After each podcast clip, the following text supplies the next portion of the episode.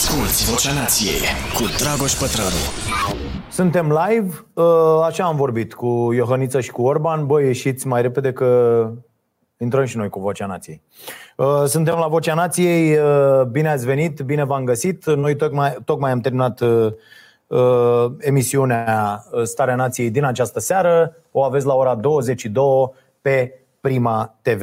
Vă mulțumim pentru că ne sunteți alături, pentru că vă activați abonamentul plătit pe canalul nostru de YouTube Starea Nației Oficial, uh, unde construim o, o comunitate uh, extraordinară. Uh, avem concursuri în această seară la Vocea Nației pe care o să le anunț și fac repede ca să nu ne mai întindem foarte, foarte mult cu asta. Recomandare de carte. Pentru că nu e doar documentar pe Netflix, A Life on Our Planet, Uh, este și uh, Sir David Attenborough uh, cu mărturia sa și o viziune pentru viitor. Viziunea e chiar interesantă, dar nu se poate face. Asta este cartea, e scoasă la publica în colecția de știință și este de citit. Dacă n-ați văzut documentarul, el este pe Netflix și e foarte ok. Iar dacă aveți uh, un uh, televizor cum are fimea în cameră. Ți-am zis, Marote, că fimea și-a luat televizor și eu n-am uh, de asta, eu n-am în casă uh, Smart TV, scut de-astea mai uh, înțelegi și uh, cu, nu chiar cu tub, dar înțe- și fimea și-a luat televizor ca să-și vadă ea serialele și toate astea ce are de văzut și, și i-am zis, uh, i-am cerut voie să mă lase și pe mine să mă uit la documentarul ăsta Life on Our Planet. Că sunt foarte mișto imaginile. Deci dacă aveți un televizor bun, ca mine, uh, puteți să, uh, să vă uitați. Uh, și e ok. Album de ascultat. Băi, la recomandarea muzicală am pentru săptămâna asta o muzică pe care nu credeam vreodată că o voi recomanda și este incredibil. Deci eu primesc de la oameni uh, uh, sugestii pentru care vă mulțumesc din suflet, pentru că nu mai trebuie să caut eu. După fiecare podcast îmi vin 15, 20, 30 de propuneri câteodată și eu încep să ascult. Așa s-a întâmplat și săptămâna trecută, când, nu știu, imediat după podcast sau a doua zi, mi-a scris cineva și mi-a recomandat uh, Tender cu albumul uh, Fear of Falling Asleep. Și uh, zic, hai bă să ascult. Și mie, mie nu-mi place uh, muzica asta Uh, electronic. Adică nu mă... Bă, și știți ce am făcut? Am lăsat la acolo... Deci am ascultat uh, dimineața când am plecat la birou, seara când m-am întors acasă și a doua zi dimineață când am dat drumul, voiam să pun altceva, dar eram deja pornit. În general îmi fixez ce vreau să ascult înainte, când mă urc în mașină și, și apoi dau drumul. Dar eram deja la colțul străzii. Bă, nu, nu mă mai opresc, nu mai nu știu ce și am lăsat să curgă. Și am ascultat și când m-am întors seara acasă. Bă, și la treia și a patra ascultare m-a prins treaba. Deci sună foarte, foarte bine. Nu credeam că o să recomand vreodată așa ceva, dar mi-a plăcut. Tot album. E super ok. Mi-a plăcut foarte mult și m-am trezit, că aici e, asta e măsura, uh, m-am trezit fredonând. Și mi s-a părut super ok. Deci puteți să-i uh, uh, încercați pe oamenii ăștia cu încredere.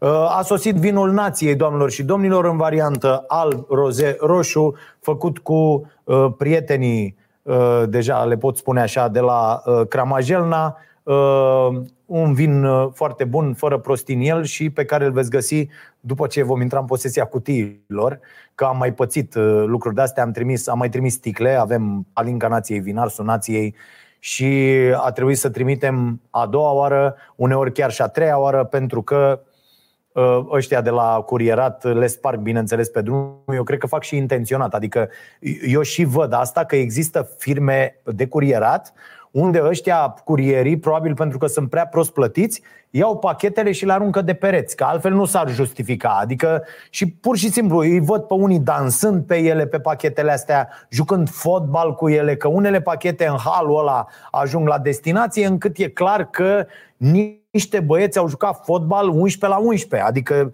sunt unele pachete atât de lovite încât nu există altă explicație. Mie mi-este imposibil să cred că o sticlă pe care ai pus-o într-o cutie de carton și e înconjurată de de folie de aia sau de alte cartoane, hârtii și nu știu ce, tot ajunge spartă la destinație. Adică și oamenii au filmat, ne-au arătat. Adică sunt pur și simplu ăștia. Bă, poți să ai un... Ok, nu răspund, că ne-au pus, ne-au trimis de aia la contract să, că ei nu răspund pentru uh, uh, na, lichide și alte lucruri. Ce pui în sticle și...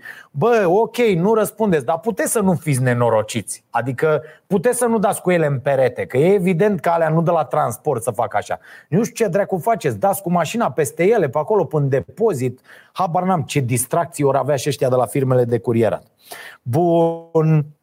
Și avem ca premiu uh, vin pentru cine se abonează pe parcursul uh, uh, acestui uh, uh podcast live, deci cât timp durează live-ul, cine devine membru plătitor uh, la Uh, Starea Nației Oficial, canalul nostru de YouTube, facem tragere la sorți la final și se câștigă uh, vinul. Uh, câștigă cartea, cea mai, nu, nu neapărat cea mai bună întrebare, una dintre întrebări, câștigă cartea, ce o să mi se pară mie atunci pe, pe moment.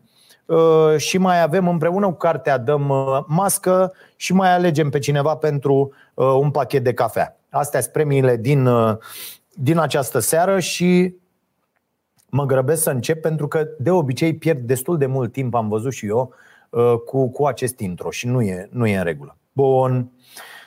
Um, deci toate școlile trec online, ați văzut uh, chestia asta, parcă nu era, Marote, nu era că școlile nu influențează asta cu virusul, cu transmiterea? Păi nu așa ne zicea? Că nu are nimic? Că pot să, mer- că pot să meargă școlile? Da, așa, așa s-a zis. Dar iată, acum toate școlile trec în regim online. Bineînțeles, ele, doamnelor și domnilor, serios vorbind, nu trebuiau să înceapă școlile. Adică trebuie să adaptăm toate, iar când îi aud pe acești oameni, ăsta e un subiect pe care vreau să-l abordăm în această seară. Fraților, când aud chestia asta, în Germania nu s-au închis, în Suedia nu s-au închis. În... Băi, comparăm mere cu pere? Adică suntem chiar atât de cretini? Haideți să vă povestesc o fază. Uh, am o dată pe săptămână, sunt terifiat uh, uh, la gândul că trebuie să ies din mașină. Deci eu vreau să vă spun că am un program care arată așa. Ies din curte, intru în mașină, mă dau jos aici la casa presei, cu masca pusă, urc pe scări până la etajul la care suntem. Aici stau cu marote toată ziua Uh, plecăm seara, încuiem, mă urc în maș- pun masca, mă urc în mașină, dau masca jos, ajung acasă, îmi pun masca, ies din mașină, intru în casă. Asta fac în fiecare zi în cursul săptămânii. Gândul că trebuie să alimentez o dată pe săptămână mașina mă îngrozește. De ce? Pentru că de fiecare dată când trebuie să fac asta, dau de cel puțin 5 oligofreni care sunt un pericol de infectare pentru mine. V-am spus, nu mă îngrijorez neapărat de mine, deși ar, aș ieși din joc cel puțin, nu știu, 14 zile sau cât e treaba, că na, nu vom mai putea să uh, facem chestia asta și mie că o duc, duc treaba asta mai departe. Și ieri mă dau jos, zic, băi, și aleg să alimentez seara, târziu, 8 jumate, 9, 9 jumate, și opresc la benzinării de-astea uh, uh, în pustiu, deci nu în oraș, nu. Și am oprit pe DN1 la marea benzinărie Petrom de la Puchen, Potegaf, aia, din, din curba aia pe acolo. Uh, mă dau jos în, la o mașină, doi tâmpiți la 20 ceva de ani, doi copii de ăștia cretini, Uh, bineînțeles, fără mască, i-am văzut ieșind din benzinărie fără mască, lizeală, plec cu mașina. Uh, nu era nimeni, zic gata, am prins momentul, acum intru, ies, plătesc, n-am niciun fel de problemă, mă bag alimentez când apar două pițipoance de după colț dintr-o mașină, uh, intră în uh, benzinărie fără mască, fără nimic. Eu mă duc cu mască, intru în benzinărie și le zic de nușă, n-aveți mască, Bă, da, de, de, adică mai sunt aia care intră cu ea pe mână, care intră... N-aveți mască? la care una se întoarce așa la mine și zice, nu avem mască. E, ideea e că normal că uh, citești știrile alea, cu Tărescu a fost pognit de nu știu cine că nu avea mască. Bă, da, înțelegi? Adică te aduc în starea aia. Și zic, sunteți nesimțite, că na, nu stai să pognești oameni pe stradă, dar nesimțiți poți să-i faci. Și zic, sunteți nesimțite, ieșiți afară. Le-am dat afară din benzinărie. Bineînțeles că le așteptau doi uh, cocoșei la uh, mașină. Uh, nu s-a întâmplat nimic, că nu erau niște cocoși. Erau, nu erau niște cocoși, erau niște cocoșei. Dar, ca idee, am întrebat-o pe doamna, doamnă, de ce serviții la, că n-au mai comandat nimic, au ieșit. De ce le dați? Uh, păi eu n-am ce să le fac, doar pot să le spun să-și pună masca. Dar nu pun mască. Adică mi-a zis femeia de acolo, bă, de ce ea intră fără mască în benzinărie? Bă, e regulă, n-ai voie să intri și ăia nu trebuie să servească. Deci mi se pare, mai era și unul de la un om care zic, tu ce păzești mai aici? De la pază sau ce? Că au pază ăștia la benzinărie. Tu ce faci mai aici? Ăsta era cu mască. Bă, și intră unul. Deci nu apuc să ies, că intră unul, fraților. Ținea masca, mi-a zis nevastă mea că și la cafenea vin mulți așa. Deci eu vă sfătuiesc, dacă veniți la cafeneaua Nației din Ploiești, fără mască, să știți că s-ar putea să vă bat. De, ca să ne înțelegem foarte clar. Deci, fără, fără niciun mișto. Nu se poate să fiți atât de idioți. Și ăla vine, avea masca, o ținea așa de elastic, așa o ținea, și cu ea aici, în față, deci în fața gurii, la două, și o arăt, eu arăta ăstea că are mască. Zic, bă, ești tâmpit la cap, puneți masca la bot, dobitocule. Și a pus masca. Deci, ori o să iau bătaie foarte tare zilele astea de la cineva, ori o să captez pe cineva zilele astea pentru că nu se poate așa ceva. Ca să știți de mine ce fac și dacă apar desfigurat la emisiune, să știți de la ce e. În mod absolut clar, nu o să dau în cineva vreodată, absolut niciodată, dar să ridic tonul la cineva foarte tare și să-l fac nesimțit și să-i spun să-și pună masca, e foarte posibil să fac în continuare. Uh, norocul meu, să zic așa, este că nu intru în locuri, adică nu știu, n-am mai intrat într-un magazin de nu mai țin minte, de ce? Pentru că sunt foarte mulți oligofreni. Și acum ajung la subiectul ăla. Bă, fraților, să țineți școlile deschise în condițiile în care peste 50% dintre români nu sunt, nu sunt doar analfabeți funcțional, ci sunt pur și simplu cretini. Adică ei nu cred în asta, n-au, nu interesează dacă infectează pe altcineva, n-au absolut nicio problemă. Păi și atunci ce facem? Trebuie să judecăm situația la realitatea din România. Realitatea în România este că suntem niște oameni care nu cred în uh, uh, adevăr, în știință, în nimic nu credem noi, nici în justiție n-am crezut până acum. Da? Deci, despre ce discutăm? Cum să luăm măsurile pe care le iau alții în condițiile în care noi nu avem nici măcar 10% din disciplina celorlalți? Și v-aș sfătui să, uh, uh, și s-ar putea să mă contraziceți de ce am vorbit ieri cu o prietenă de la Sibiu care mi-a spus, băi, la noi nu este așa, la noi toată lumea respectă, la noi dacă merge cineva chiar și pe stradă acum fără mască și vrea să intre undeva, imediat e atenționat, domne, masca și să pune... Deci sunt locuri și locuri. Eu recunosc că stau într-un oraș cu foarte mulți idioți. Pe DN1 ăsta sunt foarte mulți cretini. În București sunt mulți oligofreni, extraordinar de mulți, da? Peste tot. Deci, tu cum o vezi pe asta, Marote? Sunt, poartă lumea mască? Da sau nu? Cei mai mulți poartă. Cei mai mulți poartă, nu? Băi, băiatule, mi se pare incredibil. Și cum dracu eu am întâlnit? Eu ieri în 3 minute am întâlnit 5 oameni. din, să zic, din 10, unul nu poartă. Din 10, unul nu poartă. Dar îl vezi. Ca și cum, ca și cum se pun în ordine, tot timpul. A, am înțeles, am înțeles. Da. Băi, deci este o, uh, o, o foarte mare nesimțire. Uh, și a, asta voiam să vă zic. Deci măsurile luate în această seară, uh, toate școlile trec online, angajații din public și privat să treacă la telemuncă peste tot unde este posibil. Foarte bună din nou această măsură. Magazinele să fie închise la ora 9, circulația pe timpul nopții restricționată uh, petrecerile și cele publice și cele private interzise, uh, începe campania electorală, e, asta începe tată, păi cum? Că și aici e, că normal că omul zice, băi, dar voi o să vă faceți, mă, și campanie și toate astea și o, și o să-i vezi, că încalcă, l-ați văzut pe oligofrenul ăla de ciolacu, ei făceau, adică, bă, trebuie să fiți cumva, sunteți la putere sau nu, bă, trebuie să fiți exemple. Dacă voi sunteți niște oligofreni și vă duceți și vă petrece și stați câte 10 la masă și nu o să vă urmeze, mă, nimeni, dobitocilor, pentru că țara asta uh, arată așa cum arată, pentru că oamenii n-au pe cine să urmeze. Păi cine dracu să urmezi? Uite, mă uit la ăștia doi, uh, uh, Lolec și Bolec ăștia, că i-am văzut iar unul lângă altul, Iohannis și Orban. Bă, de când a început nenorocirea asta, n-au fost N-a fost, cel puțin Iohannis, dezastru. Bă, niciun loc în care sunt oameni și au nevoie și au... Să mor dacă nu eram într-o zi, ziua și spitalul eram. Deci să fi fost... Bă, vă dați seama cât timp liber are acest om? Bă, vă dați seama că noi avem toți muncă, familii, na, să câștigi banul, să pui... Ăsta n-are absolut nicio grijă, nicio problemă. Și nu, cum să nu te duci? Bă, frate, dă-mi asta, că și așa la Orban a îndoit elicopterul de campanie electorală. Bă, mă așteptați, mergem în fiecare zi în cât un spital. Bă, dimineața la 8. Când vin oamenii la muncă, vreau să mă vad acolo în curte, am dat noroc cu ei, echipat, corespunzător cu tot acum, ai noroc, ai noroc, ai noroc. Bă, zice, și ce vă mai trebuie, și ce vă nu știu ce. Nu se poate, bă, frate.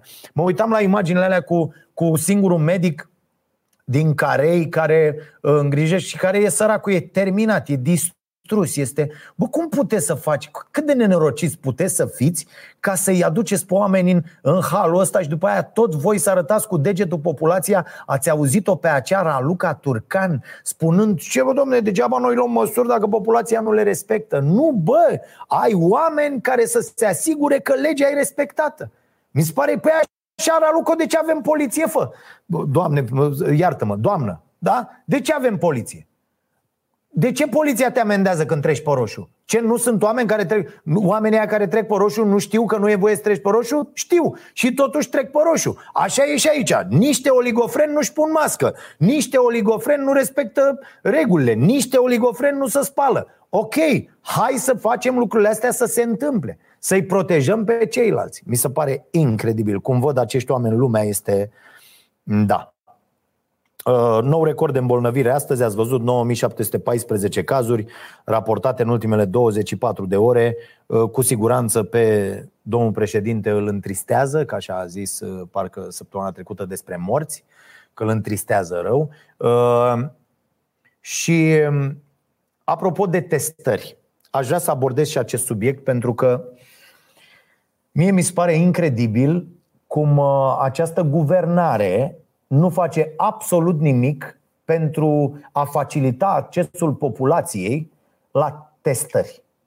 Și uh, ei joacă în echipa uh, cabinetelor private uh, care percep, ați văzut, eu, eu mă testez odată la două săptămâni, mi-am impus treaba asta, am, n-am simptome, merg și mă testez. Uh, și am fost săptămâna trecută, ultima dată, să-mi fac testul uh, și am plătit 450 de lei.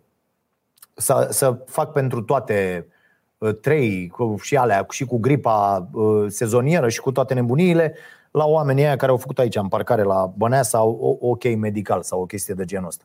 Un drive-thru din ăsta, unde, deci cred că fac aia bandă să cacă pe ei în fiecare zi. Deci au, cred că au bani să întoarcă cu lopata.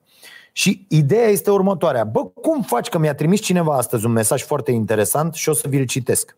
Mi se pare că uh, trebuie să fiți foarte, foarte nenorociți uh, să faceți treaba asta.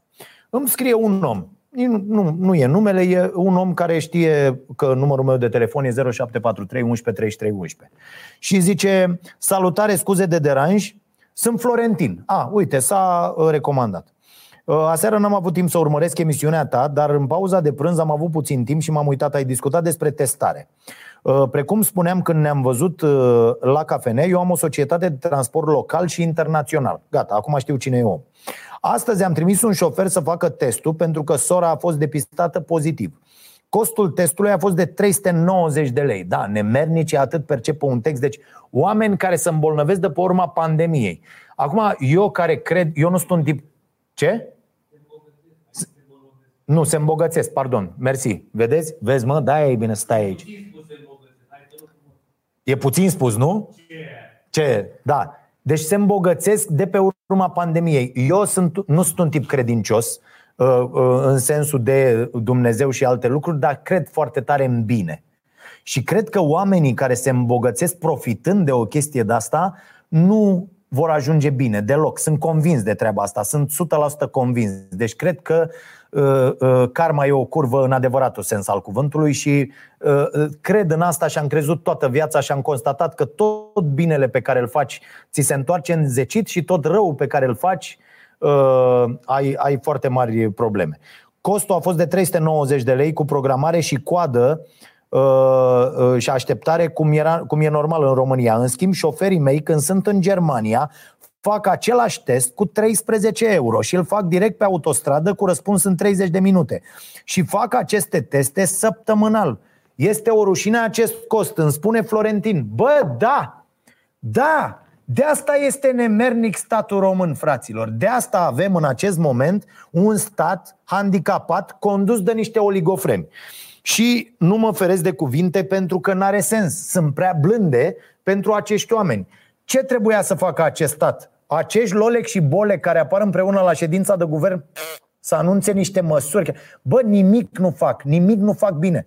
Acești, acești băieți, da, Lolec și Bolec, erau obligați să facă toate demersurile astfel încât orice cetățean să aibă acces la test când are simptome. Mi-a scris astăzi cineva, mi-au îmi scriu sute de oameni în fiecare zi. Vreau să vă spun că încerc să citesc și să răspund la aceste mesaje și nu pot fizic. Îmi pare rău că nu pot fizic. Am zile când vine să plâng de nervi, pentru că oamenii au probleme au probleme, spre deosebire de mine, oamenii au probleme foarte mari și nu văd nicio ieșire din aceste probleme. Imediat să ajung, deci o, o doamnă, uh, uh, Denis, da?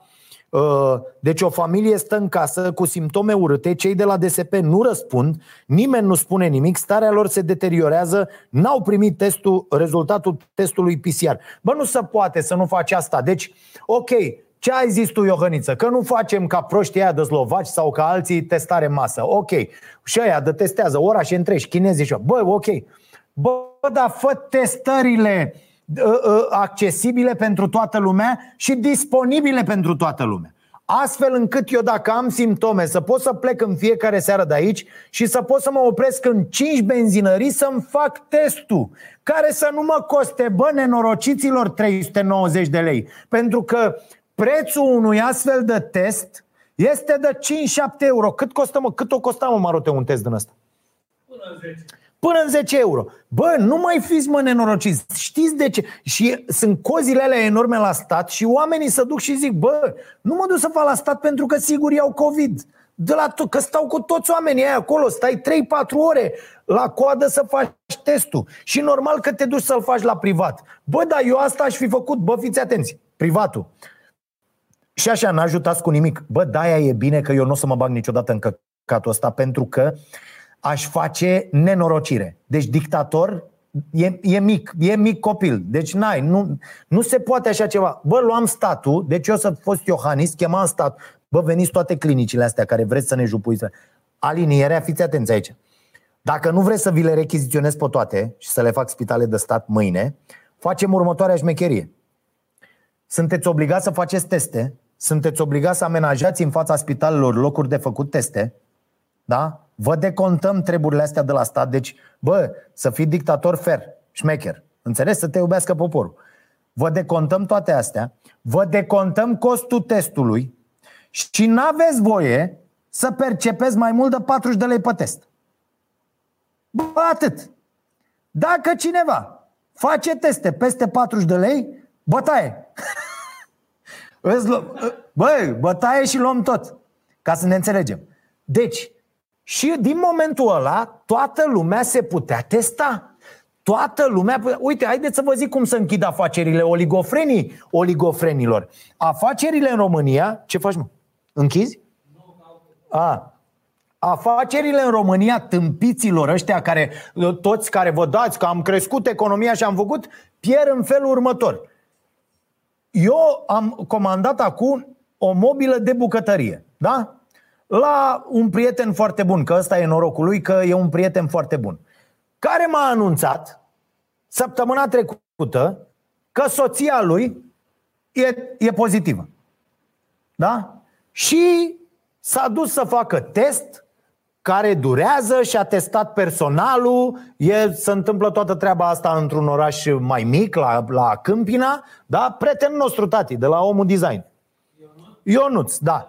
Așa. Și omul a trebuit să închidă atelierul și cu toate alea. Bă, dacă erau niște de-astea cu banc, testul rapid, toate astea făcute, imediat să vină cineva, imediat să fac, ăla aș putea ține business-ul, frate. Nu trebuia să închidă trei zile, să piardă niște comenzi. Că eu dacă eram unul care știam, bă, dă-te în vreau să am mobila săptămâna asta, mă, când mi-ai zis că îmi dai mobila, tată, ia de aici penalizare și te-am închis. Te-am închis. Există mici ateliere, există afaceri mai mici sau mai mari care pot falimenta pentru că viteza cu care ne mișcăm să depistăm nenorocirea ă, nu există. Nu există. Și acest stat, eu asta mă așteptam, să anunțe, bă, Iohannis să iasă și să zică, bă, uite care e treaba. Ca să putem totuși să funcționăm, accesul la test trebuie să fie foarte, foarte facil, să fie foarte accesibil testul, bă, să și-l permită oricine. Cine dracu are 400 de lei da, într-o țară în care jumătate din populație trăiește cu salariu minim, cine mama dracu de 400 de lei pe un test? Fraților, săptămâna trecută când cineva din familia mea a fost contact al cuiva pozitiv, am, am dus acasă și am zis mâine facem toți teste. Eu, nevastă mea, uh, uh, fimea, uh, prietenul fimea care stă cu noi și uh, uh, fimiu. Cinci. Cinci tăticu. 2200 de lei. Cine are 2200 de lei să dea de fiecare dată când cineva intră în contact și așa mai departe? N-are bă nimeni nenorociților. Haideți să vă zic alta. Asculți Vocea Nației, disponibilă pe iTunes, Spotify, SoundCloud sau pe starea nației.ro la secțiunea podcast. Federația Română de Basket a, a comunicat uh, uh, cum vor ei, ar vrea să desfășoare turneele. Și cer două teste, pe ideea că vor veni testele astea mai rapid, două teste la copii. Mă, cine credeți voi pe planeta asta că are să dea o dată pe lună când e turneul ăla și cum să face, bani pe două teste pentru copil. Când două teste înseamnă Adidas și aia scumdă și iau copiii ăștia, 700 de lei. O pereche de Adidas să poată să joace sportul ăsta cât de cât ok, fără să-și belească toate, toate cele. Eu am impresia că oamenii ăștia care ne conduc trăiesc pe o cu tot o altă planetă, mă. Ei sunt de pe altă planetă. Ei nu înțeleg viața reală. Ei nu înțeleg că viața în realitate arată altfel. Că oamenii au nevoie să se testeze foarte rapid și foarte, foarte ieftin. Iar aceste teste sunt ieftine. Doar că prin lipsa de acțiune, guvernul, președintele, toți băieții ăștia, ăștia sunt complici cu industria privată medicală, da? Deci cu, uh, cu băieții ăștia care fac acum bani de o să întoarcă cu lopata. Aici e cașcavalul mare Și să știți că șpăgile așa circulă Că bă, pe asta mor N-am văzut, bă, și eu niciun procuror să iasă de la DNA să zică, bă, uitați care e treaba. Sau o informare de aia de la SRI, bă, avem informații că astea circulă. Dacă nu le știe SRI-ul, să mă sune pe mine, că îi le spun eu. Și o să îi le, spună, îi le spune o, o grămadă lume de peste tot în țară. Bă, înțelegeți că ăștia nu iau ei toți banii. Ba mai mult decât atât, să știe și președinția și toată lumea și guvernul și așa mai departe că parte din firmele astea au un acționariat fost general SRI. Și ăștia fac bani acum de întorc cu lopata. Mă, despre ce vorbim? Suntem pur și simplu cretini? Și ăștia se întreabă de ce lumea nu ascultă. Păi de-aia nu vă ascultă, bă, lumea. Că, sunt, că lucrați împotriva oamenilor. Că o crotiți această uh, uh, industrie medicală privată, da? Îi zic prost la asta, dar sunt prea nervos. Uh, da? îi, îi protejează pe ăștia din sistemul privat de sănătate ca să facă bani foarte mulți cu ăștia, cu, cu asta, cu testarea. E foarte simplu. Ați văzut cazul ăla de la Timișoara? Cu, ai văzut, mă, Marote? Da. Era doctorul ăla în care toată lumea credea, bă, a făcut de avea și el frumos, îi trimitea pe aia să facă, să facă te. Bă, nu e, bă, ok, bă, bă, hai, bă, să fim oameni, bă, hai măcar acum să încercăm să nu ne mai furăm unii pe alții ca niște nenorociți. Ca niște nenorociți. Suntem... Cum? Da, da, da, cu lopata de zăpadă în torbani. Bă, vă rog eu frumos, putem să nu mai fim nenorociți așa, mă? Bă, 5 minute. Atâta, atâta ar trebui să ne ia să nu mai fim nenorociți ca să putem să ieșim din rahatul ăsta. Să ne pese de ceilalți, să, să avem, bă, un pic de empatie și un pic de grijă pentru oia pe care îi conducem. Bă, credeți că puteți, Orbane, Iohannis? Bă, voi vă dați seama că au ajuns să conducă țara asta un biet profesoraj de fizică de la Sibiu, care acum 5 ani umbla, 10 ani umbla de mână cu Dragnea să-l pună premier PSD și acest șomerul SRL de Orban, un, nici măcar un lăutar, că lăutarii sunt foarte șmecheri, un băiat care n-a făcut nimic 30 de ani. E un asistat Orban, că vedeți că asta este tema principală de campanie a PNL-ului, e cu asistații. Bă, Orban e principalul asistat al acestei țări. Băi, el n-a lucrat două minute undeva pe bune, în privat, marele liberal. Nicăieri, niciodată. Bă, ce știați niște oameni care au ajuns să conducă țara prin această pandemie? Ei nu înțeleg nimic despre nimic, au zero empatie, cel puțin Iohannis este fierul SRL, și acești oameni iau decizii, mă cum să-l intereseze pe ăla cât costă testul dacă el N-are pe nimeni care să-l sune și pe el din viața reală. Domn președinte, eu nu știu ce dracu fac uh, ăia, consilierii aia. Domn președinte, vedeți că e groasă. Dacă nu ieftinim testele, dacă nu le impunem la ăștia, bă, și cât de greu o fi, mă, frate? Cât de greu o fi mâine să anunți, bă, decret. Deci dă mâine 50 de lei testul, trebuie să faceți atâtea teste pe zi, trebuie să asigurați, trebuie să faceți... Bă, cât, cât de greu e, mă? Dar nu vor. Că șpaga e mare, tată. Banii de campanie trebuie să fie mulți și să dea acolo la băieți. Și ne chemați la alegeri, mă. Bă, nu vă e rușine, mă.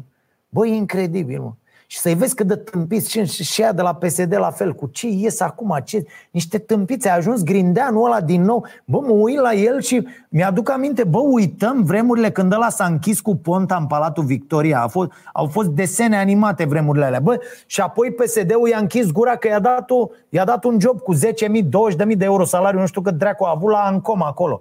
Bă, și l-au ținut pe mucle să l n-a mai zis nimic de a doua zi. Deci l-a, l-a, i-a făcut pe toți în sânge și, și acum s-a întors. Bă, el este, este lumina PSD-ului cu ursulețul ăla de ciolacul de-i băga râma în aglu Dragnea și astea sunt opțiunile noastre pentru o lume altfel, mă. Bă, suntem tâmpiți. Cu aia care s-au furat între ei, ai văzut și ei la ea la USR, mă?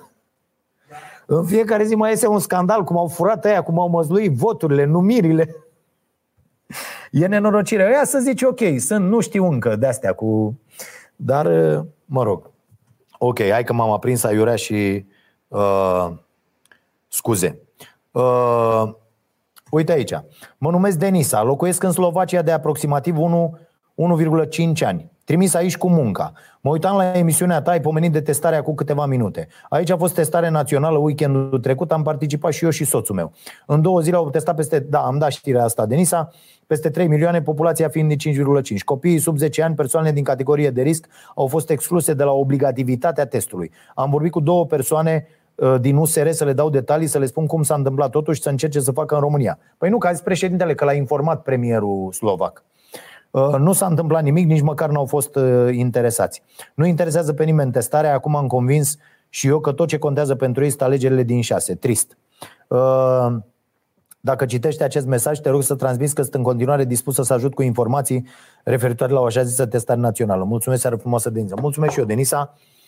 Uh, nu interesează pe nimeni, într-adevăr, partea asta și nu interesează pe nimeni să ne testăm și să nu dăm la alții. DSP-urile sunt inexistente, ele nu funcționează. Modul de lucru al DSP-ului, v-am zis, avem oameni cu COVID care lucrează la starea nației. Nu li s-a răspuns la telefon de o săptămână, 10 zile, nu răspund. Deci modul de lucru al DSP-ului ăsta este. Nu sunt oameni. Și iese acest Orban, acest, băi, oamenii ăștia trebuie acuzați de crimă, clar, clar, Clar, de, pentru mine este evident. Uh, uh, iese și spune, am văzut o chestie senzațională cu niște voluntari care răspundeau. Puneți bă mâna și angajați oameni la stat Știți cât e o șpagă să te angajezi asistent în, între, între 3 și 7 mii de euro? Să te angajezi asistent în aceste vremuri în care toată lumea urlă că nu avem personal. Sunt, cunosc, cunosc personal asistentă care a depus 20 de CV-uri la 20 de spitale, nu o primește nimeni. De ce? Pentru că nu s-a dus unde trebuie. Pentru că există niște oameni, cum au fost aia arestați la Vaslui, la Bărlad. Uite că mai există procurori care își fac treaba, că intermediau treaba asta. Și banii ajung, că nu-i luau ăia banii. Banii ajung și la șeful de secție X, și la directorul tehnic Y, și la ăla de nu știu unde, și la ăla de nu știu unde. La toți băieții ăștia. Da. Așa. 60%, da, era și asta o temă interesantă, dar aș lăsa-o pentru data viitoare, uh, pentru că sunt uh, încă multe de, uh, de discutat acum.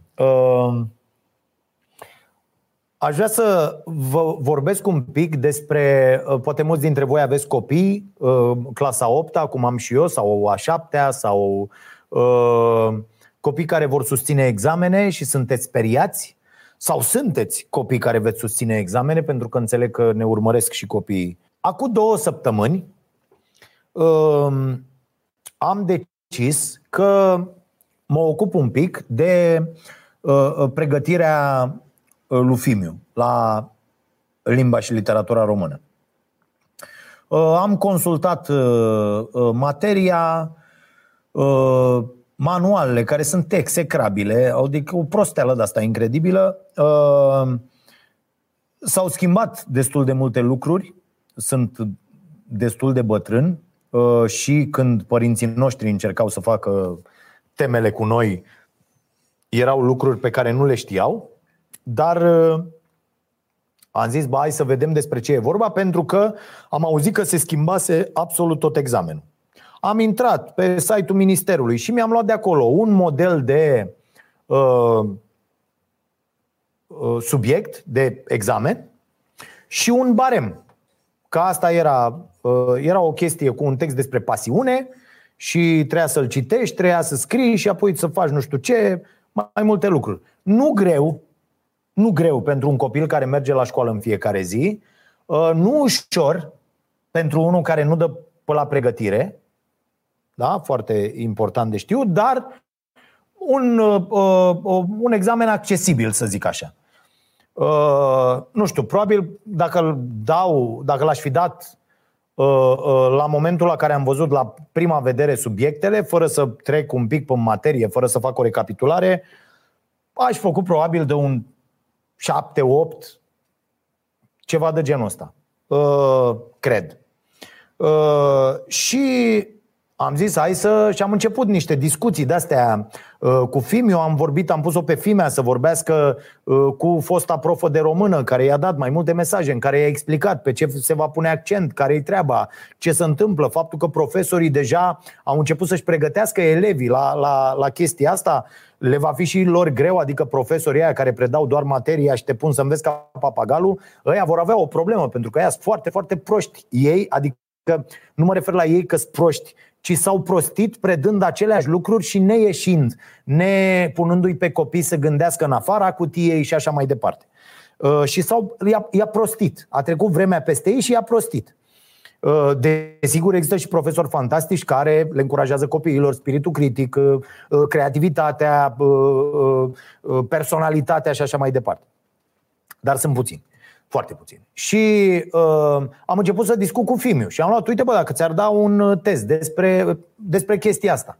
Hai să vedem cum l-ai face, să-i oferi niște, niște tipare, niște, niște lucruri imediat să gândească, să aibă niște automatisme, să facem niște uh, uh, șabloane uh, în interiorul cărora, cărora el să poată să, să creeze, să lucreze, să, uh, să poată să răspundă unor cerințe, chiar dacă nu e cumva fix pe subiectul respectiv sau nu s-a pregătit pentru aia. Bă, când te întreabă despre asta, la ce te gândești? Hai să vedem cinci lucruri. Uite, când vorbești despre pasiune, Cum faci o compunere pe subiectul ăsta al pasiunii? Și apoi începi cu pasiunea ta despre basket și cum s-a manifestat și de când ai făcut și ce ai făcut și ce sacrifici pentru pasiunea ta și cum să îmbină pasiunea cu școala și cu celelalte, cu timpul liber și cu, uh, da, că na, trebuie să alimentezi pasiunea, dar ai pasiune și să stai pe jocuri cu orele, mo, mama ta, înțelegi? Și chestii de-astea. E, cum faci, cum dregi astfel încât să ajungi la o, uh, la o compunere. Și glumeam, ziceam că orice ar face, poți să ajungi, orice subiect ți-ar da, poți să ajungi aici la treaba asta, da? Înțeleg, marote, să înveți doar una și să zici, bă, îți dă despre... și te duci tot acolo, cumva o ieși și te duci acolo. Așa. Și uh, Aici, aici e șmecheria. Și am făcut treaba asta un pic și urma să intrăm, să avem în fiecare weekend, vineri, sâmbătă, duminică, domne, cât o discuție în care uh, să facem treburile astea și deja vedeam așa o, o efervescență, i-am dat să citească niște lucruri, să, să nu știu ce, bagă bă și tu măcar să ai elevul Dima dintre a șaptea și uh, na, două, trei cărți de-astea de, uh, sunt pe acolo și trebuie să, să le citești. Și omul începuse, a citit, băga și 20-30 de pagini a băgat într-o zi, cred că l-a prins uh, uh, cartea, hai să, hai să vedem. Și săptămâna asta, ce credeți că au făcut ăștia? Au schimbat iar. Băi, marote, din iulie, din iulie au pus astea, da? Au pus toate sub... au, au pus subiectul ăsta cu pasiunea și cu baremul și săptămâna trecută au schimbat. Gata. Gata, e tot. N-am apucat să mă uit că sunt atât de nervos. Deci sunt, am niște draci de nu pot să vă povestesc. De ce au schimbat iar? Mie îmi, plă, mie îmi plăcea șmecheria asta. Ce făcuseră. Era ok. Adică apela uh, uh, la cunoștințele copilului, nu ce-a băgat una sau ce-a băgat unul la pregătire în capul lui și ăla știe și la trei luni după examen nu mai știe nimic. Nu, tată. Hai, pune creierul acilișa Uită-te la ce ai de făcut și folosește-l. Despre asta era vorba. Nu știu încă, înțeleg că s-a schimbat din mailurile pe care le-am primit uh, de la părinți foarte supărați și de la profesori de limba română care deja au repetat două, trei luni cu copii pe nou tip de examen și și-au organizat că săracii profesori, uite aici vin și spun săracii profesori, uh, se pregătesc Că dacă le-ai dat aia și ai zis, uite, asta e aia să duc, bă, vină aia la mine la pregătire, ce le zic? Hai să-i fac acum să gândească, ceea ce nu mi s-a cerut până acum mie ca profesor de limba română. Hai dracu să-i fac să-și folosească și ei creierul. Cum fac asta? Încep, îmi scot una alta, discut cu ei, nu mai e, ia scrieți mă, notați. Bă, uitați-vă un pic la mine, vă propun treaba asta, hai, hai să discutăm. Deci iată cum lecția se transforma deja într-o discuție, era cu totul altceva. O porcărie, s-a dus dracu tot, s-a schimbat uh, uh, toată treaba. Deci o, o tâmpenie uh, uh, incredibilă. Deci mi se pare mi se pare fabulos cum pot acești oameni să facă, înțeleg că uh, au primit, au fost mare presiune a sistemului, că ăștia nu mai știau ce să fac copiii, Uh, copiii probabil înțelegeau la un moment dat că nu mai au nevoie de atâta pregătire dacă e cu, să fie cu creierul lor, gândeau cu creierul lor și mi se pare, da, uite ce zice cineva aici cu stare, într-adevăr stare de, de inconștiență. Deci o inconștiență de asta fantastică. Băi, și mai sunt pentru că nu suntem ca și cum, băi, e luna iulie, când fusese publicat uh, modelul ăsta de, uh, de test. Bă, nu suntem în luna iulie, mă, nemernicilor, suntem în 5 noiembrie, mă. Bă, în 5 noiembrie voi, vre, voi acum schimbați din nou astfel încât ăștia, după ce, că ea, după ce că e școala online, după ce că profesorii nu știu să predea online, după ce că e o, o harababură totală, da, o chestie pentru care nici profesorii, dar nici elevii nu au fost pregătiți și nu sunt pregătiți, deși ei fac trecerea mult mai ușor, că stau toată ziua pe discordurile alea și pe toate nenorocirile și online să joacă, nu să joacă uh, uh, fizic, da? Uh, și pot să facă trecerea asta, tu acum vii și schimbi, mă, subiectele și baremul și tot, tot, tot. Cât de tâmpit să fii la nivel de minister, cât de cretin puteți fi acolo să faceți treaba asta. Și eu mă gândesc foarte sincer, dacă există un avocat care e pe recepție și s-ar băga în treaba asta, hai mă să vedem ce înseamnă un proces împotriva unui minister care a schimbat în data de 5 noiembrie regulile în timpul jocului. Este lege că n-ai voie să faci așa ceva. N-ai voie să schimbi regulile în timpul jocului. Ministerul Educației Naționale tocmai asta a făcut acum. A venit și a schimbat un examen de la vară, l-a schimbat în 5 noiembrie. Mi se pare incredibil. Iar eu vă spun, abia m-am apucat să mă pregătesc, cu, să mă pregătesc împreună cu filmul, să-l pregătesc pe, pe copil pentru chestia asta. Dar dacă aveam patru luni, de, marote, dacă aveam patru luni de pregătire, mâine mă duceam pe jos până la doamna Anisie. E ziua mea liberă, mă duceam până la dânsa. Nu poți să faci așa ceva, dragă. N-ai cum. N-ai cum. Da, doamna, am venit în ziua mea liberă. Da? Nu se poate. A, a, ați văzut filmulețul ăla cu mască, mască, mască? L-ai văzut, mă? Da, e un filmuleț foarte drăguț cu unii care sar la tren și iau la palme oamenii fără mască. E, e foarte mișto, circulă. Bun, și mai aveam o chestie. Uh, ați văzut-o pe asta la Timiș, nu? Când zeci de mii de oameni au aflat că uh, dimineața că sunt în carantină. Ăștia au fixat carantina începând cu 5 dimineața la 346. Deci la 346 noaptea au declarat carantină la 5 dimineața. Sunteți niște tâmpiți. Bun. Și aș vrea să vă mai vorbesc puțin despre nebunia asta cu alegerile din state. Deci eu mă distrez de vreo două, trei săptămâni copios văzând uh, cât de încrâncenați sunt unii români, foarte mulți, mai ales fanii lui Trump. Deci aia sunt o specie aparte de tâmpiți. Uh, cât de încrâncenați sunt uh, pe aceste alegeri din Statele Unite. Am scris și azi pe Facebook, bă, oameni buni, armele tot la fel costă pentru noi. Adică uh, nu, nu e absolut nicio diferență. Dar mă tot gândesc, bă, de ce să te aprinzi de la un astfel de subiect? Adică nu, nu, nu pot să înțeleg. Adică înțeleg să te aprinzi că, uite, joacă petrolul cu uh, Craiova, că am luat bătaie acasă. Uh, da? Și înțeleg să te aprinzi, să zici, bă, mama măsii, dar ar naiba să dea proștii dracu, nu știu ce la la și te oftici, nițel, te oftici. Dacă ești mai ultra, îți dă la mai și spargi ceva în casă de te cerți cu nevastă ta, bă, și asta e. Înțelegi că ții cu ăia, că ai investit acolo, că ai pus suflet, că nu știu ce, că la... Bă, dar să trăiți voi Trump și Biden? Adică doi moși proști, unul, unul dement, xenofob, nenorocit, rasist și așa mai departe și unul o păpușă din plastic, un senil, la nici nu mai știa cu cine candidează. Adică Băi, și stai și te aprins că se întâmplă treaba asta. Hai că o înțelegi la alegerile de la noi. Oia, cu PSD, cu PNL, cu Dracula, cu deși noi de 30 de ani nu ne convingem că uh, e cam același lucru. Că de fapt nu alegem nimic. Că iată, la șase luni după ce alegem noi, se întâmplă alte lucruri. Dar mi se pare incredibil cum poți să investești atâta energie într-o chestie care nu, nu te privește absolut deloc, adică nu va avea niciodată vreo intersecție cu, cu viața ta, de când te scoli dimineață, te duci la muncă și na, nu, a, nu au lucrurile astea nicio legătură, adică acele decizii și în plus sunt deciziile acelor oameni. Bă, și vedeam analize, Marote, am văzut ieri niște analize la ăștia mă, la televizor, Bă, stai și te uiți, ei vorbesc serios, adică tot felul de cretini, cu, cu neamțul, cu, deci tot felul de oligofreni vin și vorbesc despre cine va fi cel mai puternic om din lume și ce aveți, mă, ați nebunit la cap? Adică noi, în loc să vorbim despre costul testelor din România, despre educație, despre, uite că uh, nu, cum subvenționăm mai mult uh, să facă oamenii agricultură, să mai avem în continuare păduri, să uh, nu mai fim atât de poluați. Bă, teme nasoale, adică,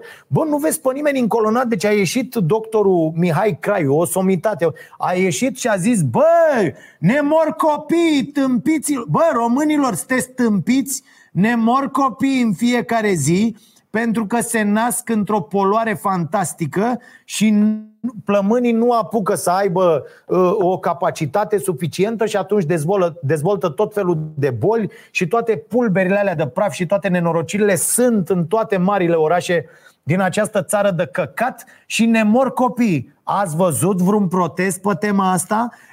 Ați văzut un milion de oameni din România stând într-o zi pur și simplu un semn de protest pentru că asta cu poluarea nu e tratată serios la nivel de guvern? N-am văzut pe nimeni. Bă, suntem incredibil de tâmpiți. Deci avem probleme aici imediate, care dor, care ustură. Bă, ne mor copiii de poluare și pe noi ne doare la bască. Scriem comentarii despre cât de bun e Trump sau cât de ok e să fie senilul ăla de Biden. Bă, începem să gândim, mă, cu căpățâna noastră. Începem un pic să ne gândim la ce, ce ar trebui să ne preocupe? Na. Da. Nu înțe- Asta voiam să mai zic. Că, uh, uh, oamenii care s-au. Uh, băi, eu am văzut inclusiv pe aici comentarii. Deci am, am intrat la mine și m-am speriat. Au, au intrat. Băi, băiatul, am intrat la mine pe Facebook și m-am speriat. Deci, o, o, o, o ceată de, de oameni atât de. Uh, uh, uh, mamă, erau, deci incredibil, bă, ultra și aia, cei mai ultra și erau, erau pantaloni scurți pe lângă ăștia, mamă, cu atâta patos și cu atâta înflăcărare și cu... Ce aveți, bă? Și de aia descriu cu majuscule Vă rog și aici, bă, nu mai scrie, am impresia că țipați la mine când scrieți cu majuscule. Aveți un, o nevoie de asta de atenție, deci ce? Aveți, aveți o, o afecțiune ăștia care scrieți cu majuscule. Sau nu știți să scrieți altfel. Bă, nu mai scrieți cu majuscule, scrieți normal ca oameni. Da, de ce vrei să-ți ia să ție în evidență mesajul, să scrie acolo cu majuscule? Asta, vedeți, începe și vă uitați la voi ăștia care aveți porniri de astea. Bă, ce-mi lipsește? Cred că nu sunt uh, băgat în seamă, sunt sunt subapreciat? Nu sunt apreciat la justa mea valoare? Oare? Da. Bun. Ia o marote, să cere un microfon și pentru tine. Voi scrieți, pătrarul citește. Bun, dragii mei, trageți. Răspund la întrebări. Uh, pot să fie despre orice vreți voi. Jorge, militarul, sper că citesc corect. Salutare, eu nu înțeleg o chestie. De ce să limitezi traficul pe timp de noapte și să închizi magazinele la ora 21? Nu faci decât să aglomerezi pe tot timpul zilei tot. Tu ce crezi, Dragoș? Frățică, eu sunt de acord cu tine.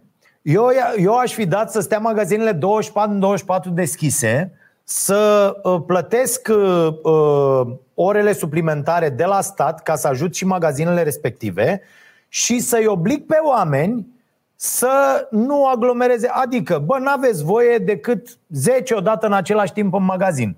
Și atunci te pro- ați văzut de sărbători când e bulug la magazine, ce faci?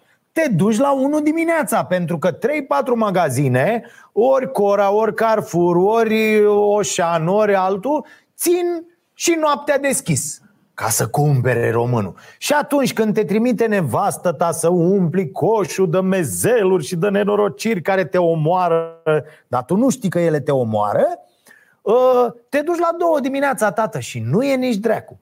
Da, sunt de acord cu ce spune uh, acest om, Jorge. Uh, într-adevăr, e o tâmpenie. Asta cu închiderea la ora 21 Uh, uh, este într-adevăr. Adică nu, nu văd că ar limita, ba mai mult, ce zice el, bă, la cât terminăm? Uite, terminăm acum, rote, 8 jumate. Bă, mă duc repede să iau și eu ceva, să nu se facă nouă, că nu mai am pâine, de pildă. Și aia mă omoară, dar nu știu.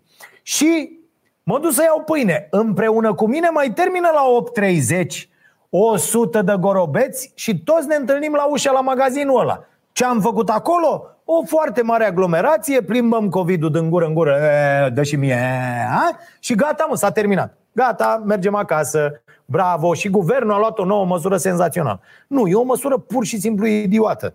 Uh, uh, ideea e să mărești timpul, într-adevăr, și oamenii să-și programeze ore la care pot fi safe. Adică un ipohondru ca mine se va duce la 3.45, când sigur nu e nimeni. Știi? Adică îți faci, și te duci acolo într-un sfert de oră, ție alea, te prind cu căruțul frumos pe acolo. E o experiență senzațională să fii singur într-un magazin de ăsta. Da? Mai tabarles congresul ceva, că nu ar fi atât de... nu ar fi atât de atent și gata, s-a terminat lucrarea. Da? Deci, mulțumesc mult pentru întrebare. Da, într-adevăr, cred că guvernul ar fi, ar fi putut să ia o măsură, dar ei atât pot. Ei sunt foarte, foarte limitați la creier și ei atât pot să gândească, pentru că sunt oameni care nu văd mai, mai departe de bara mașinii. Și asta ți se întâmplă când în loc să pui un om cu viziune să conducă un guvern, pui un om care în viața lui n-a realizat nimic. N-a făcut nimic, n-a realizat nimic. Bă, să fi plecat de la ceva, să fi ajuns de la ceva, știi? Să facă, uite, un rahat ăsta, cum am făcut eu cu, cu firma asta de rahat. Bă, pleci de la o idee și ajungi și tu la venituri de un milion de euro pe an. O chestie de genul ăsta. Bă, ai făcut asta în viața ta? Nu. Marș, mă, dracu. Au făcut asta o grămadă de oameni. Bă, marș, dracu, nu poți să fii prim-ministru. Bă, dacă n-ai plătit în viața ta, nu știi ce e aia, să plătești 20 de salarii și taxe și tot și pe 25 să te cași pe tine că n-ai de unde să dai banii și că ai de recuperat. Dacă n-ai făcut asta niciodată în viața ta, n-ai ce să cauți ministru. Bar trebuie să fie condiție. Poți să ai școlile lui Dumnezeu, poți să ai orice vrei tu. Bă, dacă n-ai în viața ta o perioadă în care să fi murit de foame. O perioadă în care ai construit ceva. Bă, care sunt proiectele pe care le-ai construit tu? Ce ai făcut tu? Bă, orice, zi un proiect pe care l-ai făcut cap-coadă. Da? N-ar trebui să poți să... Bă, nu poți să fii prim-ministru. N-ai voie, mă. Pur și simplu, n-ai voie. Lăsați-mă cu alea, că libertatea, că nu știu ce, că uite cum ajung toți stâmpiții să ne conducă. Și noi stai și ne uităm la ei pentru că spunem jocul democratic ci că, stat, ci că să fie stat de drept. Bă, președintele Statelor Unite, unde dacă nici în Statele Unite nu există stat de drept, a, a ieșit și a avut cele mai ă, deopotrivă comice și imbecile reacții împotriva științei. Bă, acest președinte ne spunea să bem ă, de ăsta înălbitor, că ca ce ziceam mă, să bem Da, aia mă, biocid, înțeleg?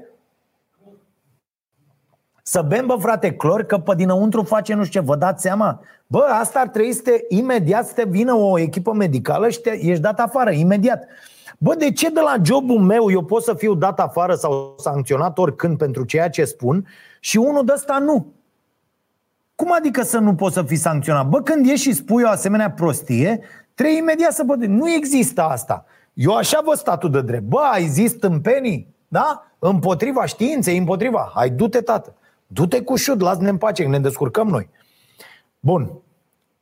Bravo, foarte bună observație, frate. Andreea. Andreea care l are pe Chuck Norris la uh, poza de profil. Aș dori să știu și eu părerea ta, Dragoș, în legătură cu selecția naturală, mai ales în rândul oamenilor. În natură se întâmplă asta, noi parcă nu mai facem parte din lanț. Bă, ce e asta cu selecția naturală? Ești uh, Uh,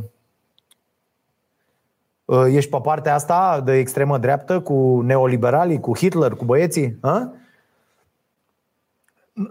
Întrebarea ta, ce e selecție naturală? Păi am decis că suntem uh, uh, specia superioară, că suntem nu știu ce, că la la la. Cum adică selecție naturală? Să-i lăsăm să moară pe aia care să... Hai să zic eu, selecție naturală, Andreea Chuck Norris. Uh, dacă tu te naști într-o familie în cea mai săracă familie de pe planetă, care nu poate, nu poate să fie vorba de școală, da? Uh, uh, tai că tu te violează de la un an jumate în toate găurile de patru ori pe zi, mai că te bate și ajungi printr-un concurs de până la urmă găsesc autoritățile, te iau de la acești părinți și te duc undeva. Îți dai seama că tu nu o să ajungi niciodată în viața ta decât printr-o aliniere de asta a planetelor fantastică, da? să realizezi ceva în viață. Pentru că ai avut un start uh, în care ai fost abuzat în toate felurile și tu ce, ce propui? Selecție naturală, adică pe ăștia să-i lăsăm, să-i omorâm? Doar pentru că noi, că pe mine asta mă, mă, mi se pare extraordinară aroganța oamenilor care uh, sunt deja ok, ok în viețile lor, chiar dacă au un salariu mic sau nu știu ce, dar nu sunt amenințați cu cuțitul în fiecare seară, cu moartea în fiecare zi, râd, discută, glumesc, merg la serviciu, adică trăiesc, da? supraviețuiesc uh, și care le-ar interzice dreptul la viață oamenilor care au avut mai mult ghinion decât ei. Pur și simplu, le-ar interzice dreptul la viață oamenilor care Uh, s-au născut într-un alt loc de pe planeta asta. Pur și simplu. Uh, mi se pare, mi se pare genială faza asta. Uh, să mă uit pe WhatsApp. Țările din Europa care au dat lockdown au închis tot cu excepția magazinelor cu alimente și produse de igienă, plus medicamente, adică doar cele considerate bunuri esențiale. În supermarketuri sunt acoperite bunurile neesențiale, ca să nu existe uh, concurență neloială. Belgia a inclus cărțile în categoria bunurilor esențiale, singura țară care a făcut asta. Da, normal. Uh, sunt deschise și librăriile și bibliotecile. Reporter, mai mult, acum mai multe zile ați declarat că dacă ajungem la 10.000 de cazuri cumulat, mai multe zile la rând, vom avea stare de urgență. Nelu Tătaru. Discuțiile erau cu foarte multe luni în urmă când se preconiza ce va fi. Haideți să vedem ce iese după alegeri și ce iese săptămâna viitoare. Gura păcătosului adevăr grăiește, dragii mei. Andreea, nu-mi place întrebarea ta, sper din tot sufletul că am înțeles-o eu greșit. Dar uh, uh, nu sunt adeptul selecției, cred că nu trebuie să existe, cred că oamenii și-au câștigat dreptul la existență pe această planetă și indiferent de condiția lor, uh, trebuie să le garantăm un trai decent. Ce, ce vine să contrazică această afirmație ține de extremism de dreapta foarte dăunător Uh, și de copiii lui Hitler. E, e foarte, foarte simplu. Cine este neom uh, crede că unii oameni n-ar merita să trăiască. Da? Uh, cine aplică meritocrația pe aceste baze doar pentru că s-a născut în... Și eu asta le zic mereu, acestor neoliberali tâmpiți care îmi pun această problemă și sunt plouă cu oligofreni, inclusiv la, pe pagina mea de Facebook. Uh, Uh, care, care pun problema în felul ăsta și mereu le zic, bă, închipuieți că ăla pe care ai vrea tu să-l omori, să-l dai la o parte, ai fi fost tu. N-ai cum să faci asta dacă n-ai fost niciodată în situația de a muri de foame, în situația de a nu ști unde stai mâine, în, situația, în, în situații disperate. Dacă n-ai simțit lucrul ăla, dacă n-ai simțit apăsarea aia, n-ai cum să ai o opinie. Și o zici foarte ușor, ești fier, cum e Nea Iohăniță, dă-vă drecu. Înțelegeți? Dacă n-ai fost în pielea acelei femei care trăia cu o pensie de 15 lei și a venit acum doamna Violenta să prezinte scuze. Da, ani și ani. Da? De această parte sunt și puteți să mă numiți în toate felurile pământului și să nu vă mai uitați la ce spun, la ceea ce fac. Îmi pare rău, dar cred că oamenii sunt cu toții importanți în egală măsură. Indiferent de rasă, religie, culoare, orientare sexuală, orice. Cu toții am decis că suntem oameni. Deși națiunile bogate au decis că națiunile sărace sunt formate dintr-o specie inferioară de oameni. Nordul global a crezut întotdeauna că sudul global nu este alcătuit din oameni, ci din forță de muncă ieftină. Cum suntem încă și noi considerați. Da, la noi tot e bine. El, Dragoș, consider că există o relație între democrație și naționalism? Sunt două sfere total diferite sau naționalismul este doar o componentă a unei entități pe numele ei democrația liberală? Am spus-o de multe ori, cred că Ehm, naționalismul, mai ales uh, uh, așa cum îl înțelegem noi, bine, nu poate fi înțeles decât în, într-un singur fel, uh, naționalismul e foarte, foarte periculos pentru democrație. Este o amenințare clară la, la adresa democrației. De fapt, nu mai e democrație. Când tu începi, hai să ridicăm ziduri, hai să întărim granițe, hai să nu știu ce, hai să nu știu ce, uh, Uh, nu prea mai e democrație. Pe de altă parte, dacă acceptăm cu toții că fiecare poate să-și protejeze pe această bază absolut idiotă limba pe care o vorbește sau spațiul în care s-a născut, chestiuni pe care eu le cred o graniță în calea dezvoltării, eu cred că și limba uh, și spațiu delimitat constituie piedici, de-aia, de-aia le spune, de-aia îi spune graniță la, delimitarea aia de spațiu con, con, constituie piedici în calea dezvoltării uh, tuturor. Pentru că vrei, nu vrei, faci niște diferențe pe baza unor. Adică uh, uh, e anormal ca un tip cu o anumită pregătire să câștige 300 de euro în România și 3000 de euro în Anglia. Nu e, nu e în regulă. Asta este o piedică în calea dezvoltării. Iar acel om are o singură vină. Nu că n-a studiat, nu că nu este competent, nu că nu. Nu, are o singură vină. S-a născut într-un loc blestemat. Despre ce vorbim? Adică ă, tot zicem asta, că toți oamenii se nasc egali în drepturi. Nu, nu mai e asta, am semnat-o toți, dracu, toate națiunile. Păi dacă ne naștem egali în drepturi, hai dracu să avem drepturi egale. Da? De-aia zic că ne trebuie venitul la minim garantat și instituirea acelui venit uh, uh, minim obligatoriu. Și atunci altfel, cu totul altfel vor, vor sta lucrurile. Dar uh, uh, naționalismul, repet, e o chestie foarte periculoasă pentru că întotdeauna ne pune pe noi împotriva celorlalți. Creează permanent o stare de conflict. Permanent va fi o stare de conflict. Suntem noi și ceilalți. Iar noi, pentru că suntem noi și pentru că pe pașaportul nostru scrie România, suntem mai șmecheri decât aia din, decât singalezii, da? decât oamenii din Sri Lanka. Suntem mult mai șmecheri. Bă, nu e așa. N-ar trebui să fie așa. În opinia mea n-ar trebui să fie așa. Și atunci detest orice uh, uh, urmă de uh, naționalism. Pur și simplu. Pur și simplu. Eu, eu, eu și la fotbal, fraților, vreau să vă spun că uh, chiar dacă am uh, echipe favorite cu care simpatizez cu care, la final eu n-am o, o, o treabă nici împotriva echipei mele când uh, uh, pierde, nici împotriva celor care au câștigat. Pur și simplu, nu am. Adică m-am bucurat de un spectacol, da, am ținut cu oia, că da, sunt acolo, i-ai văzut, îi cunoști, nu știu ce, e stadionul comunității respective, te-ai dus acolo. Bă, da, până acolo. Adică nu te apuci cum făcea, cum, cum, era, cum eram marote când jucam la țară, în, când eram mici și jucam la țară. Te alergau oia cu pietre, cu nu știu, ăsta e naționalismul.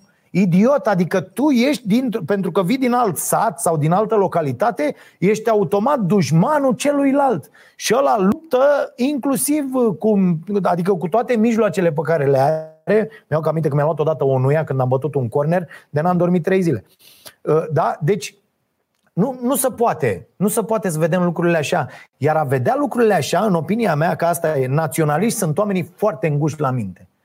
Foarte, foarte înguși la minte. Lectura, bineînțeles, te scoate din această, deși nu obligatoriu.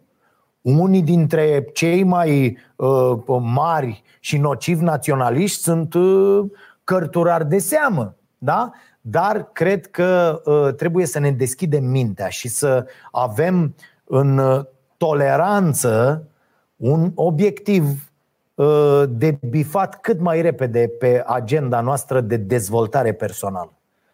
Da? Deci, bă, ce trebuie să fiu eu dacă plecați pe drumul ăsta al dezvoltării personale, bă, ce trebuie să fiu eu în primul rând? Și în primul rând asta trebuie să fim. Toleranți 100%. Da? Da, vor exista cretini care vor lua gâtul unor oameni. Da, vor exista nenorociți care vor deschide focul, așa cum există tâmpiți care nu poartă mască, cretini care nu respectă regulile, idioți care merg cu 200 70 la oră și care omoară oameni, tâmpiți care pur și simplu ucid pentru că așa cred ei că e bine, da, vor exista astfel de oameni. Trebuie să avem instituții care să acționeze împotriva acestor oameni și ei să fie pedepsiți. Dar nu înseamnă că trebuie să schimbăm regulile, să ridicăm ziduri, să, să, să punem granițe și așa mai departe, doar pentru că unii dintre oameni sunt defecți. Da, oameni se vor naște defecți în continuare. Asta nu înseamnă că toți oamenii care sunt de aceeași naționalitate cu un defect trebuie să sufere, care sunt de aceeași religie cu un defect trebuie să sufere și așa mai departe. Nu. Oamenii sunt oameni toți. Până când unii nu mai sunt și trebuie pedepsiți ca atare. La fel cum funcționează asta. Bă, înjurați sau vorbiți urât sau nu-mi place mie de voi, vă scot că ideea e, mai ales ăștia care comentează și zic, domne, dar dreptul la liberă exprimare unde e? Unde mă la mine pe pagină? Dreptul tău la libera ta exprimare la mine pe pagină? Nu există mai așa ceva. La mine în emisiune poți să intri pe acolo, pe la, pe, pe, pe, pe la cortina aia, poți să intri și să zici ce vrei tu la emisiune? Nu. De ce? Că e emisiunea mea. Poți să-ți faci și tu emisiunea ta și pagina ta și platforma ta și să faci acolo. A, nu te urmăresc decât trei oameni, măta și încă doi? E treaba ta, tăticule. Înțelegi? Ideea e că nu puteți folosi platformele altora clamând dreptul la liberă exprimare. Nu există asta. Ești la măta acasă, tu la tine acasă, liber la exprimare. Da? Răzvan, Dragos, care crezi că e motivul pentru care alegerile parlamentare nu au loc în aceeași zi cu alegerile locale? Ar fi fost mult mai ok din toate punctele de vedere. Nu le fac, mă rog, există o grămadă de explicații. Uh, explicația principală, în opinia mea, e șpaga. Adică dacă vrei o explicație de la mine, explicația clară este șpaga. Șpaga, uh, uh, prin șpagă înțeleg aici banii care circulă în campanie. Uh, partidele se alimentează cu acești bani de campanie, adică banii pe care îi aduc candidații, banii pe care îi aduc firmele care apoi speră să câștige contracte sau sunt sigure că vor câștiga contracte și atunci acești oameni, aceste firme bagă bani. Eu săptămâna trecută am vorbit la telefon cu cineva care mi-a zis că le-a dat și la ăia și la ăia în mod egal ca să n-aibă niciun fel de problemă după. Ca să înțelegeți cam pe unde stau lucrurile, adică noi ne uităm așa la televizor și zicem, mama, alegeri, democrație, Lulu, tati, canci, nu există așa ceva. Există interesele unor băieți și interesele altor băieți. Interesele astea se întâlnesc la alegeri. Noi suntem proștii de serviciu și apară ăia de neceartă că nu mergem la vot. Cam asta e toată șmecheria, să știți. Nu e nimic altceva. Votează, că dacă nu votezi, este viitorul copiilor tăi în joc. Nu e niciun viitor în joc. Da? Pentru că s-a văzut în ultimii 30 de ani că orice am votat, tot a fost nasol, că s-au sucit ei între ei după aia până n-a mai fost, până n-a mai fost în regulă. Deci de aia nu să țin, pentru că sunt foarte mulți bani în joc și atunci trebuie să facă alegeri tot timpul. Dacă fac alegeri tot timpul, există bani tot timpul, există interes tot timpul, există. Uh, mai e o chestie. Uh, trebuie să-ți poți amenința oamenii din partid permanent, că trebuie să-i ții. Oamenii de partid care spuși în funcții trebuie în permanență să stea cu sabia deasupra capului ca să îndeplinească ordinele de la partid. Adică, ce zicea omul ăla, nea, cum îl cheamă, Covrig? Da? Ce zicea de la Ocolul Silvic? Ocoalele silvice trebuie să strângă bani de campanie electorală. Ăstea sunt fraților adevărurile pe care le ignorăm pur și simplu. Trec așa pe lângă noi. Și noi zicem, bă, să nu mai zici de Trump, că nu știu ce. Bă, dobitocule, tu înțelegi că ocoalele silvice din România strâng bani pentru campania electorală? Nu crezi că ar trebui să fii uh, uh, ofuscat de asta și scandalizat și siderat și... Uh? Da. Încă o întrebare, te rog pentru un bar din vinul nației. 10 lei de la Ștefan, să trăiești. Da, mulțumim. Dragoș Muntean, super sticker. 250 de lei? Băi, Dragoș, e mult, mă. Să rămână mult. Da, e mult. Mulțumim foarte mult. Uh, mulțumim și pentru tablete. Sunt oameni care vin, ne aduc tablete. Vă mulțumim foarte mult. Larisa le trimite. Uh, săptămâna asta au mai plecat câteva tablete către uh, copiii nației și aș vrea, nu o să public pozele astea nicăieri, dar am rugat-o pe Larisa să-mi trimită poze cu copiii când deschid, adică dacă le pot face părinții sau dacă, dacă se poate face o poză. Spre deosebire de când eram eu copil, eu mai am 5, 5 poze din toată copilăria mea, că asta e, uh, nu, nu se făceau poze și nu aveam bani uh, să facem poze, dar când mă apucă dracii și îmi vine să renunț și îmi vine în ultima vreme din ce în ce mai des măcar dracu acasă și să stau liniștit, uh, uh, mă uit la pozele cu acei copii și să-i vedeți când deschid uh, uh, uh, pachetele astea și când văd uh, tablete, când văd uh, laptopuri, că am primit și laptopuri și așa mai departe, și, și să, să vezi bucuria de pe chipul lor. E, bineînțeles că e o bucurie amară, că știi că asta nu îi scoate din situația în care sunt, dar, dar le, mai, le mai dă o șansă și le oferă o bucurie pe care altfel, altfel n-ar avea-o.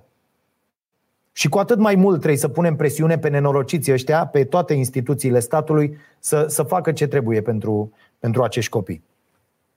Uh, Radu Filimon, Dragoș, câtă încredere putem avea în legumele din supermarket? Uh, depinde. Ce este la cu un ambalaj bio și e bio, se presupune că au trecut prin niște filtre, controle, verificări, măcar atunci când s-a făcut uh, ferma, cu toate astea am auzit și eu de multe cazuri în care sunt probleme. Cel mai bine vă sfătuiesc cei care aveți unde aveți o bucată de pământ, pentru că vă și face bine la creier, mai ales în anii ăștia pe care o să-i traversăm, pentru că asta va mai dura, un an, doi, trei. Uh, și, și vă sfătuiesc unde aveți un petic de pământ să puneți, fraților.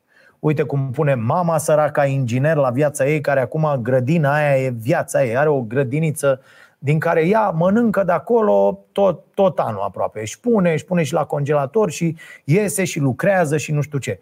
Uh, uite, socră mi are un solar extraordinar. Muncește omul ăsta acolo, dă, dă rupe și scoate și ne dă și nouă și la toată lumea. Deci unde aveți o bucată de pământ și puteți, puneți-vă fraților și mergeți și lucrați un solar, o, un petic de pământ, o grădină de unde pui o ceapă, o roșie, o vânătă, un, un ardei, un dovleac o, și, și ți ajunge, nu mai zic, un mărar, o, o, da? toate lucrurile astea, o, o, o mazăre, că și aia e, e foarte, foarte bună și asigură proteinele de care ai nevoie. Deci, cu grijă și cu control pentru sursă. Eu te sfătuiesc să cumperi de la surse cât mai locale, unde poți avea trasabilitate, asta este, asta este clar. Uh, uh, și dacă se poate în zona uh, bio, e, astea bio, dacă nu, cât mai natural cu putință. De fapt, totul este bă, cât mai puțin procesat. Da, există. A, nu cumpăra, frate, citrice, nu cumpăra, că, când nu e, mai ales când nu e sezonul lor, nu cumpăra nimic ce nu e în sezon, ă, ă, astea sunt niște reguli de bază, ă, nu cumpăra chestii venite de la dracu în praznic, că au traversat, bă, gândește că au traversat toată lumea asta. Nu sunt bune, nu lua, abține-te, pur și simplu. Deci abține-te, mai bine ei, de exemplu, nu găsești roșii, da? Uită-te unde ai roșii, fără nenorociri, 100% pulpă de roșie și apă pe etichetă și ia o Conservă de aia e mult mai ok decât să iei roșii de alea care au fost injectate cu toate nenorocirile ca să ți le aducă ție în luna ianuarie în uh, hipermarket. Pur și simplu nu trebuie să, uh, să iei din ale. Deci aici uh, sunt câteva reguli foarte simple. Poate o să vorbim o dată mai pe larg despre, despre asta. Da, poți să mai dai o întrebare? Delia, ce, care crezi că sunt principiile cele mai corecte pe care trebuie să le aibă un bărbat față de femei? În ce sens? Principiile cele mai corecte. Bă, să ne înțelegem cu treaba asta. În continuare, uh, se nasc uh, oameni, copii, care ajung uh, oameni maturi și care cred că bărbații și femeile sunt da, omul și femeia, știi? Adică omul e bărbatul și femeia e... Deci, în, în viziunea mea, și asta am avut-o tot, nu există așa ceva. Adică nu e, eu nu văd, eu dacă e să mă uit așa la bărbat și la femeie, din toate punctele de vedere, mie îmi dă că femeia ne este superioară uh, din, la toate capitolele. Adică uh, bărbatul, având forța de partea lui, de, de cele mai multe ori, crede că e cumva superior. Fals! Dacă mâine uh, uh, femeile nu mai vor să nască, am belit-o. Înțelegi? Adică mie mi se pare, deci felul în care se pune problema în general în societate, că inclusiv femeile pun această problemă incredibil de greșit.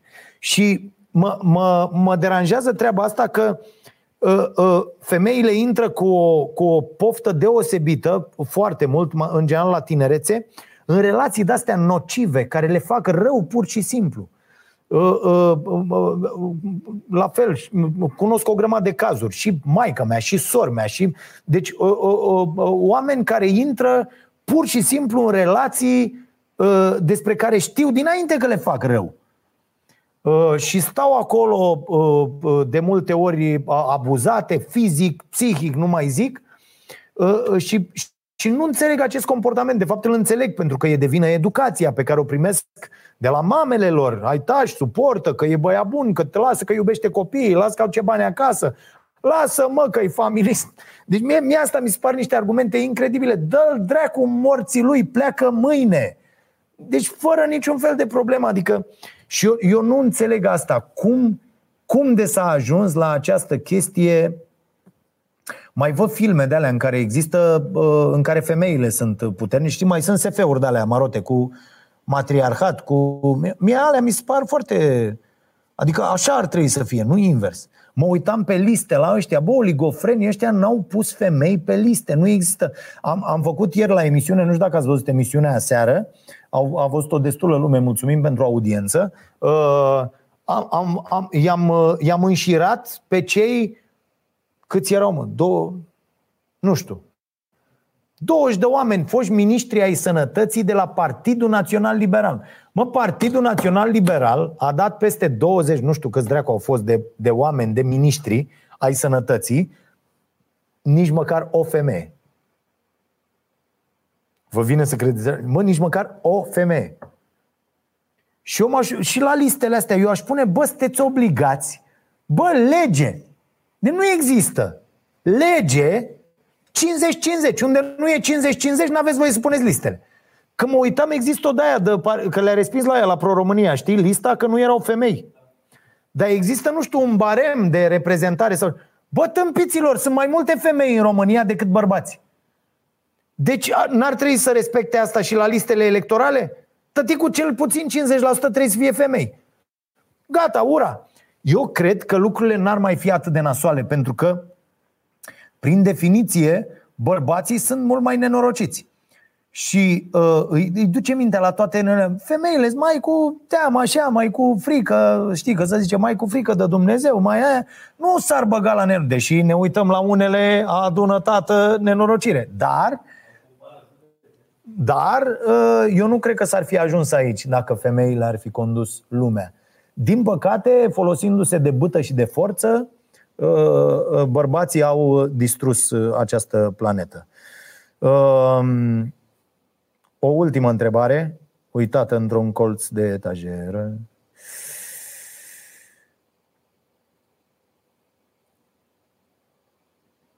Nu mai avem?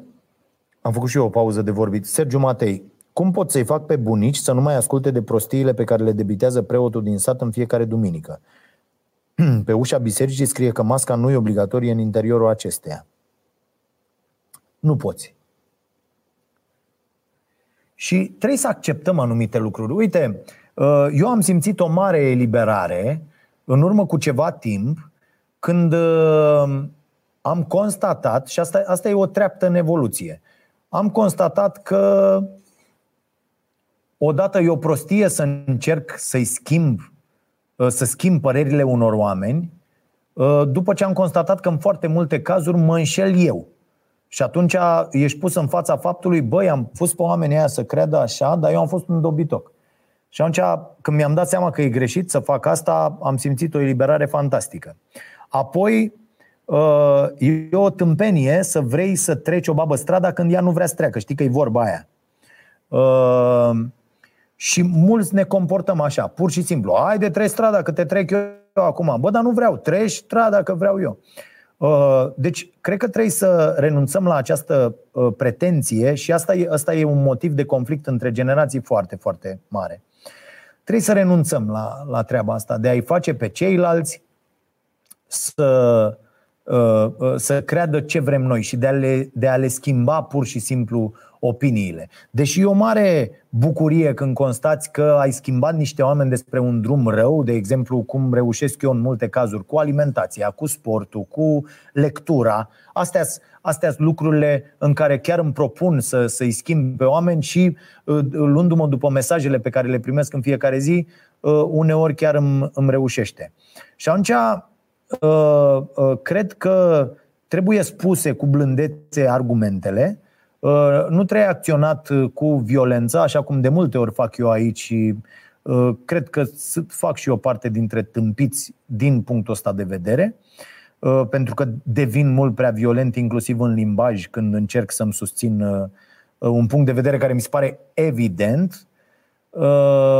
Și, și cred că vorba bună aduce mult mai mult Uh, cred că ar trebui explicat, trebuie stat și explicat, că mai ales cei bătrâni înțeleg greu. Ei au, o, o, ei au niște valori cu care au funcționat foarte mult timp și e imposibil să le întorci, să le sucești. Mai ales dacă, dacă ei nu, nu sunt niște oameni care de-a lungul timpului au fost deschiși la schimbare, au încercat alte lucruri. Și atunci n-ai ce să le faci. Nu poți. E o, e o cauză pierdută și va fi un izvor de nemulțumire și pentru tine fă datoria și spune-le blând și cu toate explicațiile că masca aia chiar îi protejează, explică-le de ce nu este un act împotriva lui Dumnezeu, explică-le cum Dumnezeu pe care ei îl găsesc la biserică ar trebui să fie în sufletul lor permanent și explică-le cât de important e pentru tine să iai în continuare. Pentru că, în general, se, se reacționează la un astfel de, de argument. Mai ales oamenii în vârstă, confruntați cu această perspectivă a morții mm, imediate, pot face lucruri în care nu cred doar pentru că cei de lângă ei uh, le-au cerut-o. Uh, și eu cred că uh, astea ar putea să fie argumentele, dar, dar nu încerca să, să, să te enervezi, să nu, că mai sunt ăștia, nu vorbesc copii cu părinți ani întregi, că s-au certat uh, uh, pe concepții, pe felul în care votează, citeam și asta, că, și foarte a fost asta și în 2016 și în 2012, sper să nu fie și acum, cu ăia de sunau, vedeți cu cine votați, că vă ia dracu, că nu vă mai trimit bani de afară, că doamne, ca domnule, adică cred că, cred că nu este ok. Bun, uite, Anonim Shot ne zice aici, un test COVID costă 80 de euro în Belgia. Și Costă în Germania 13. De ce să nu facem la 13? De ce statul să nu suporte 3 sferturi și să zică oricine vrea să-și facă test are 75% de contat? Ce mă interesează că în Belgia e 80, la 80 de euro? Știi cât e salariul în Belgia? Pe cum să plătim, bă, noi cu salariu minim, uh, uh, cât e la noi salariu minim, cu uh, să plătim cât e în Belgia? Nu! Dacă la noi ne nenorociți cu salarii mici, dați-ne drept cu teste ieftine. Și statul să subvenționeze treaba asta, dar nu o să o facă. De ce?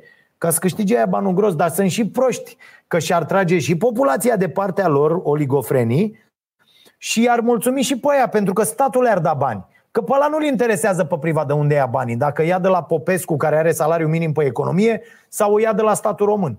Dar sunt tâmpiți, bă, și mai au ceva. Sunt răi, mă.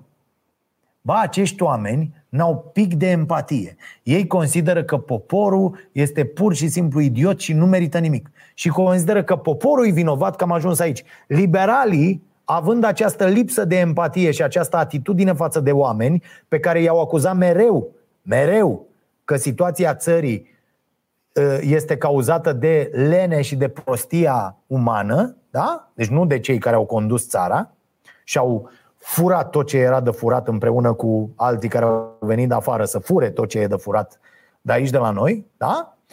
Mereu prin această atitudine, după patru ani au adus PSD-ul din nou la putere. Uitați-vă în istorie și vedeți de câte ori a plecat PNL de la putere și de ce. PNL, PDL, PNCCD, uitați-vă de ce au plecat de la putere. Ce au însemnat guvernările de dreapta în această țară. Uitați-vă și vedeți de ce după aia PSD-ul a venit și a câștigat cu 60%. Uitați-vă și vedeți de ce, care sunt motivele. Exact asta se prefigurează și acum ca discurs de campanie.